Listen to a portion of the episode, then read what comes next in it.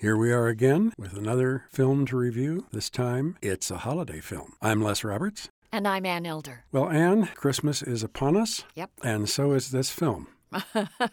all four of them, all four Christmases, I guess. Four Christmases is the name of the film, directed by Seth Gordon and starring Vince Vaughn and Reese Witherspoon. They play Brad and Kate, a very committed, cohabiting couple in San Francisco.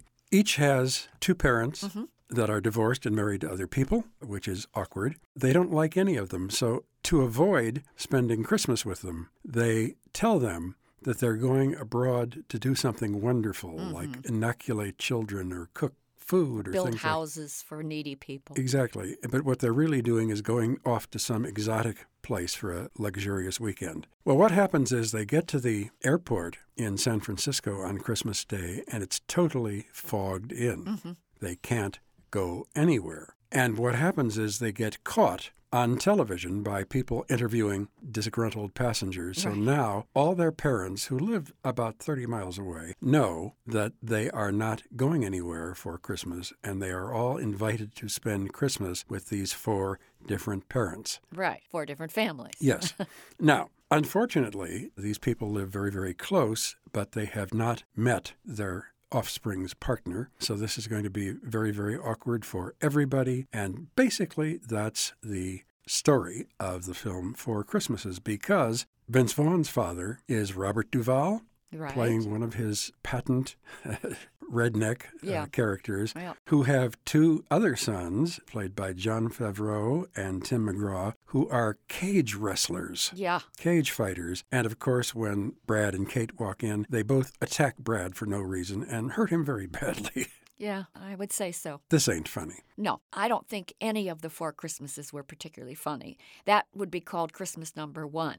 Here's what I think is the basic problem with this whole film is that it's very cynical. We've seen these kinds of movies before. We've seen characters that are portrayed in this film and we've seen them in other movies, and frankly, they've been funnier in other films. The redneck kids are funnier in the Harvard Lampoon movies. I can source almost each one of those characters and tell you where I've seen it and how it was done better.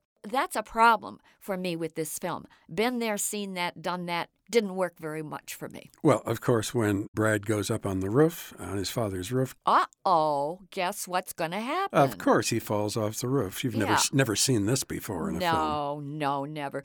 You know, I guess if the audience thinks that erping and upchucking babies are really funny, and that's really kind of a running gag for this film, if you think it's fun to see cage fighters ruthlessly and continually beating up on Vince Vaughn, who is their big fat brother, and by the way, I would say Vince Vaughn has porked up pretty good for this role. If you're amused by seeing Robert Duvall as the father of those Neanderthal brothers, seeing his sons beat up Vince Vaughn, and then verbally abusing Vince Vaughn, hey, this might be the movie for you. It just doesn't work for me. Well, that doesn't work, and then they move on to Christmas number two. Christmas number two. While they're visiting Reese Witherspoon's mother, Mary Steenburgen, they are dragged to church to meet her pastor boyfriend, and for some peculiar reason, they are forced to participate in the nativity play and they portray Mary and Joseph. Wow, talk about bad taste. It was unwatchable. Then they move on to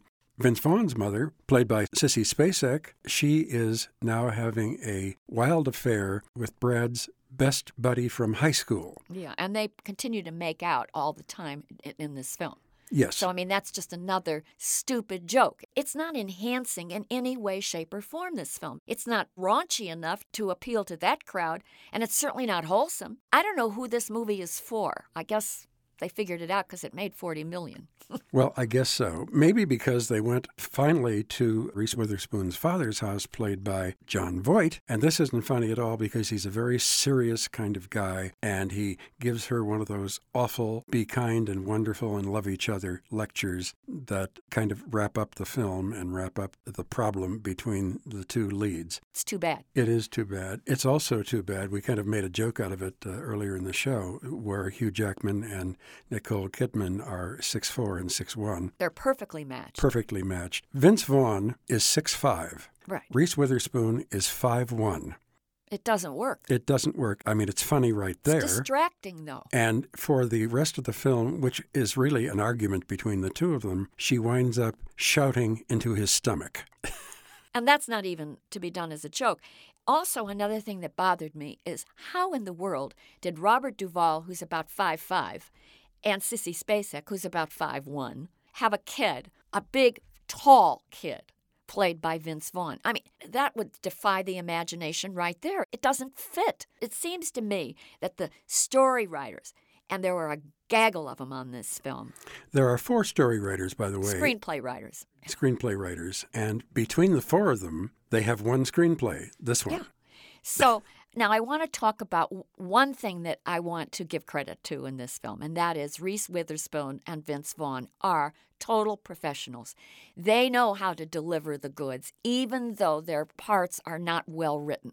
I give a lot of credit to actors who can rise above the fray and really make you understand why these guys get the big bucks. They deserve it. They're very, very good performers. That doesn't make me like the movie, but I do think they give it the best that they can, and it's a highly polished piece of work. You're right. I think Vince Vaughn, especially, is very good, but he has been playing this role for a long time. This kind of big, goofy. Motor mouth. Exactly. And I know he's such a good actor. And I wish that he would do something where he didn't have to play this kind of role anymore. Well, personally, I don't like to see movies where you see oversexed moms making a play for anything that wears pants. I don't like seeing another mom having an affair with her kid's high school buddy. It leaves a bad taste in your mouth. And after all, this is supposed to be a holiday picture. I don't understand why they can't make a holiday movie that can be funny, that's warm, and makes you feel good when you walk out. These movies do not make you feel good. This is bad Santa over and over and over again. So for me, Four Christmases, I'm sorry. This is one gift wrapped package that I think I'm going to send back to the store. This one gets a red light from me. Four red lights. Four red lights.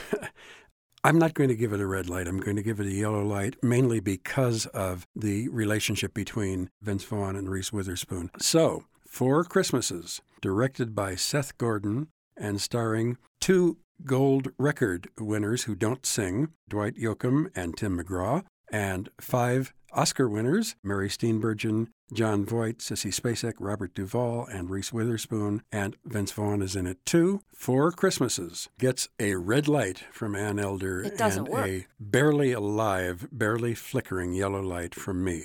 We're going to be back momentarily, though, with some more green light rentals. These are films that we thought about after seeing Four Christmases, and they are always good. So let us make you a little happier during this holiday season if you stay with us.